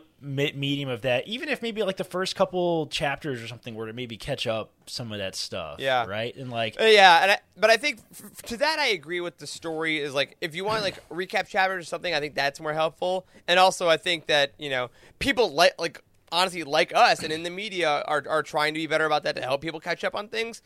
Um, but for this sideline question specifically, Charles, I think that some people were bringing it up um, purely as like a sexist point to say like why are why is Avar sidelined? And I'm like the main Marvel co- the main comic of Star Wars right now is the High Republic. Yeah. And the two is- leads are Keeve Trennis, a black woman, and Avar Kriss, a white woman. Yeah, like that is the- a, that's a, that is that- objectively a bad. That's take. not part of it. For me. Yeah. I disagree So with I- that. Yeah. And I who's do. to say? Who's to say if they added her into the book that like that that would have taken away from character development of, of everybody? Yeah. because there I would have think been she's used well. just less. Yeah. Yeah. So and I mean we have two more phases, right? She could be prominent in. A lot A more. I lot. mean, you're, and you're going to have to remove people too. So now some people will be mad that, that maybe Elzar may be not befriending her, but I mean, so many people died in this one. I mean, There's who's going to characters go around? Listen, I I will say I will say I did feel like it felt a little out of place that we kept mentioning that Avar is in that ship right out that window. In the- right The there. Ataraxia. See her. She's right there. Yep. I, I can I see the ship. But we never got mm-hmm. a scene from her perspective, a single time. That's that fair. was I would've- I would've liked little, that. was a little weird to me, right? Like it would maybe would have been better if, if it was like nobody knew where the ship was or like it disappeared mm-hmm. or something like that but like the Yeah. ship was right there and like they kept talking about it and like did avar help people get off the the top of the ship like why did we maybe they're gonna tell the story again you know maybe maybe we're gonna see the top of the ship maybe that's gonna be its own own story the top of the fallen star It is. It, it is. In, it is in the comics. okay, It is in the comics. Sorry for, for those of people that are caught up on the comics. The once once Phase One is done, the High Republic comic does take place on this. Uh, last I think last week's issue that came out, they yeah, the other half of this this is stuff? happening in that medium. That is Okay, that is yeah. we can say that it's not a spoiler as of right now. but right, the fair issue enough. is out. Yeah, Well, there you So go. what it is. Because Avar is such a popular character, they're trying to get people to purchase the comics. Well, I mean, good I can- that's media. also and I a can- point. and I can- more money. That's also I appreciate that. that's also a point to uh, uh, in favor of Corey's point, though. You know, if you're not reading all these didn't know that. things, no, but I'm saying if you're not reading all these things, if Yeah. you're not reading the comics, you're not reading the YA, etc. Like there are mm-hmm. chunks of the story that you just you don't get, It does and feel like and it's not As really you're actively covered. reading, it feels like there are some gaps in the story, Yeah. and like mm-hmm. they're intentional gaps. They designed it that way, Yeah. but like Yep. it's it's a it's Okay, a yeah. it's a design choice that I think a lot of people are having trouble with. Like I think I And think it's unique maybe to this. Like we don't see that in It other parts of Star Wars because this Yes. is the this is the mm-hmm. first time they've tried something like this. Right. Yes, Right. yes, and I think that is a I think that is a valid criticism, and maybe maybe maybe the creators or not even the creators really whoever helped design the project like maybe overestimated how much crossover there was between like people that read books and comics and that sort of thing right? Like to be clear go read the comics right? I, They're really I want good. to read the comics but i But- mean you, you can't really argue with the fact that comics are harder to like follow regularly and get them every single week and Yeah. the digital thing is, is challenging right? So you know I, I will agree i agree with the criticism a little bit to answer the original question of like was avar sidelined i don't like that language i don't think she was sidelined but her story Yeah. did feel noticeably absent i will say that Yeah. Yeah. Yeah, not a malicious intent by because Claudia Gray got some like people were were kind of real jerks online like to that point towards Claudia Gray like you didn't Yeah, like this get character you Yeah. get out with that but I do agree if you want like and as someone who as a reviewer had read all the comics that's why probably honestly like my score is significantly higher at certain points because like. I that hit me like a dump truck because I had I had all that in Yeah, that's a really um, which is why you know like if you watch episode 9 and you've watched the first 8 etc. No, it's an interesting that actually that actually brings up. that. I was gonna say that actually brings up a really great point because phase two, we're going back in time, right? So We're starting all over. There's theoretically, comic, there's new theoretically, books. Yeah, we get a right on. whole clean slate. So like you can forget about not feeling like you're caught up and everything. And I, I will say for phase two, Just can't I forget about Dre. That's it. That's true. but but get the hell out. I will sorry, say I'm- I like after after this experience with Phase One of the High Republic, I'm definitely going to be way more like conscious about trying to keep up with everything as it's coming out with Yeah. the second phase because I do a little bit have that sense of I'm too far behind to catch up. You know what I mean? Like people will get Mm-hmm. to that point. Like you're even in a lecture in class or something, and like they, they get to a point, and you're like, I have no idea what the hell is happening. And then ten minutes later, you're like, I might as well leave class today. Like this is a waste of Yep. time. That's that's a little Why bit new how number I- one, I think, is is Do this at work. yeah. yes. yes. Yeah. All right. Anyway. well, well, let's. Uh, I think you guys pretty much answered all the questions about Elzar and Avar. We have one last character I, I want to talk about here, Marchion Ro. How do we not talk about him? Right. So I've got a few quotes for you. I'll ask you the prompt here from page one forty six. Rose says, Speaking of spicy, Yeah. You see, we could have detonated the kind of device that would have destroyed Starlight instantly. Smuggling it on board would have been more difficult, but with our intel, not impossible. Yet that would have defeated the purpose. The entire galaxy must see this. They must watch it happen. They must know the true power of the Nihil. On page 287, personally witnessing Starlight's demise from the Eiram system itself was a privilege that belonged to him and him alone. Page 338. Only one gathering would ever be grander, the one Marchion Ro intended to hold as soon as the Jedi had been crushed forever. He smiled to himself beneath his mask, secure in the knowledge he wouldn't have to wait very long. And page 344. The, these are a couple of uh, clips from his kind of final uh, address to the galaxy. his Fortnite speech. His Fortnite speech, yes. By now, So glad I brought that up. Palpatine has returned in Fortnite. Um, so- page 344. By now, most understand that the Nihil are responsible. Until this hour, however, very few have understood who was responsible for the Nihil. In other words, it's high time I introduce myself. I am Marchion Ro. I am the eye of the storm. I am the eye of the Nihil. Much was made of the idea that Starlight Beacon was a symbol of hope, he continued. But there is no hope in this part of the galaxy. There is only despair. There is only the Nihil. It was the Nihil who created the great hyperspace disaster, and we can do so again. It was the Nihil who attacked the Republic fair at Valo and left your high and mighty Chancellor bleeding at our feet. And today, it is the Nihil who have burned starlight from the sky. The Republic can't protect you. The Jedi can't protect you. We have proved they can't even protect themselves. We go where we want, we strike where we want. Our will is the only authority in this part of the galaxy, and the only one there ever will be. I do not wish to rule the galaxy. If I did, you would be under my boot even now.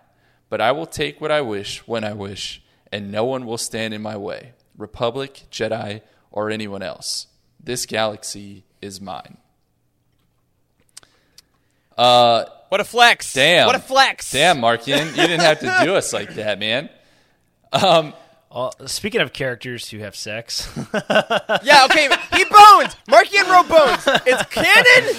It happened. there was listen, Like, of, of all the sex scenes I was expecting, steamy. getting, it was not with Marchion and Ro. Let me tell you.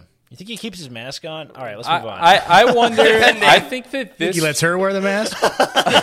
No, no, he doesn't, Wes. He absolutely does not. oh man, It wasn't there weren't sex scenes. It was just implied that it, was happened. Was implied. it No, good it's for you, I it Senator? was a sex scene. Like, there uh, there was there was some aftermath, if you will, that was that was relatively graphic for for a Star Wars novel. Uh, Yeah, there and was. I feel like it was just this is a total aside. This has nothing to do with my question for him, but um, I feel like it was reactionary. I do you guys think that actually the Project Luminous authors are sitting at a table and they're like, "Oh no, this guy's hot as shit." Like, no, I I think I think there was like a weird Marchion Ro thirst that came out of like the first book, Dude, and then they just were like, there was "Yup, literally- we're going for it." There was literally a variant cover that came out this week for the Eye of the Storm, and people were losing their minds because he was so veiny in his arms. Oh my god! Like God. the third. Here's the thing: did they make him very attractive? And yes, they did. Sure. However, I do think that this is maybe a little nudge to the hotness, but also, I mean, the fact that sexuality is actually very like in a, in a, from a literary front. I think sexuality is very. do it's- it. it's- yeah, but it's also very. It's a lot more talked about in the High Republic. I think, like, I, what do I always say? Writers are a product of the times in which they live. Yeah. Like, writing and literature and movies and books are just they're more sexual nowadays. like, we are very much open about it. Yeah. And I think that having Marchion be like sexual but also very dismissive tells us a lot about him. Yeah. we learn about about that dude. Mm-hmm. But also from that last quote you said, Charles, to get back on that for just a second, I think that moment is so epic because number one, he has been in perfect hiding while they think Lourna is the eye for a while. And for the history of the Nihil is they hide. They've been hiding now. They've been regrouping. They're safe. He ha- he could have just kept on going and nothing is bad. However, he was so prideful, so cocky, and honestly so victorious at that moment that he's like, nah, nah, nah, nah, nah. I'm gonna own this. You can come after me. I do not care. I will kill every single one of you. Here's my address. Come on over. Like it was such Don't at me, bro. to- literally, dude. To end it was a to end this to end this book, which is like a we, we thought we would end on a, on a great moment of unity. On we saved the city together. You know, we know the sacrifice. Elzar and Avar are, are are together, and it's quiet. And then it's like, no, guess what? I'm gonna kill you even harder. Your friend's dead. Cool. Your whole family's gonna die. My name's Marchion Ro. Bring it. Bye. And he hangs up. Yeah, Like yeah. what? And and like Blind Faith says, they're gonna feel like absolute idiots because they've thought this entire time that Lourna was the eye, and they mm-hmm. didn't even figure out she wasn't. He just straight up told them. yeah, Like he owned that moment. yeah. like going go back to your question, I think, I think he's he's going to leave the Nihil and he's going to kind of go off on Well, I didn't own. even pose it. I didn't even has- pose it yet, Wes. So hold on. Shit, The- you read it in the in the in I the document. it, So let me just Don't read the notes. let me pose the question and then please continue with that thought. So I will, I So will, I will, that I will. that is the question. Essentially, is you know Marchion Ro, when we met him, he was the leader of the Nihil. That's who he was. But slowly through the course of these books, he almost seems to be removing himself from the Nihil, right? He got rid of all Yeah. of the crew on the Gaze Electric and replaced them. And we'll talk about that next week. Uh, he he seems to really speak about the Nihil as a concept with this uh, element of disdain, really. So, and it, so it really seems that he's removing himself and putting himself front and center as Marchion Ro. Yes, he says, I'm the eye of the Nihil, I'm the eye of the storm, but Marchion Ro first and foremost. So, do we think that he is going to remove himself from the Nihil completely to achieve his goal of destroying the Jedi? So, so please, Wes. Yes. Okay. next, next question. Um, so I, I think I think now. So he has he has the he has the storm. He has his tempest. He has all these followers that are going to be used to create chaos. He's they're basically going to be the independent party between the Democrats and the Republicans. They're going to go in there and they're going to start chaos. Pure But he has he has these he has these. It's almost like these security droids that he has are superior to the to the Nihil or the Tempest runners that he has as employees um, to those people. So, and it feels like he's building up like an army just for him. That's going to be on the because why would he? Why would he remove everybody from the Gaze Electric and just only have this one subordinate that as she absolutely does everything that he asked her to do without like without flinching, like Gio. It's like renting out a Vegas nightclub for a Super Bowl party and you invite nobody. it's like it's just me, but it's a huge club and there's lights everywhere. You got bottle service, and you're like, nope, it's me. I only I only need to have fun with me. Just make Yeah, sure, it make is- sure you leave the remote control. Yeah, I think that's a great because I I've been back and forth on this, and Wes, that description may have swayed me honestly because I think that in his mind, whatever he controls in will be the Nihil of the time, like the real mm-hmm. Nihil or or the people he runs, whatever that may be, whether it's pure foot soldiers that he just lobs at enemies, whether it's all droids and he just walks in the middle of the chaos. I think this has shown that he single-handedly came up with this plan by himself.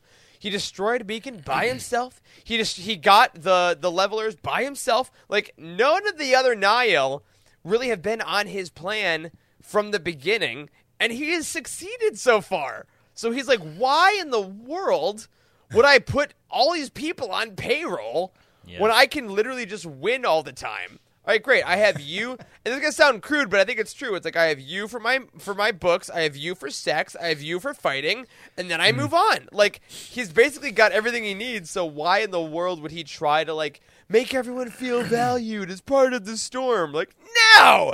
like how strategic was it to get like the the three um like the the three people that had planted the bomb get their families away from them Yep, to so they could to try to sway them, like that's messed up. incredible that's that's that's that's pretty sick you know that's a pretty oh, sick he's- guy He's a sick man. He's pretty sick. I will agree. Okay. It does, it does seem it does seem a little bit like he is slipping into chaos, though. I will say, like it definitely. I Oh yeah, definitely- literal madness. Yeah. Yeah. Yeah, he Remember the definitely has ghost of his uh, father That's the best talking kind to of him, and I yeah, yeah, right. I mean, for Like, sure. He's definitely got that. Definitely got that super villain. I'm accomplishing my goals, and the closer I get to my goal, the the the, the more into madness I slip. Like that. That is definitely Without a trope question. That is Yeah. Sounds like Corey error. running Youtini. That is correct. That is correct. yeah. All right, y'all. Well, um, we have we've been here a long time tonight. Thank you for your your patience. Thank you to everyone who hung out in the chat this long.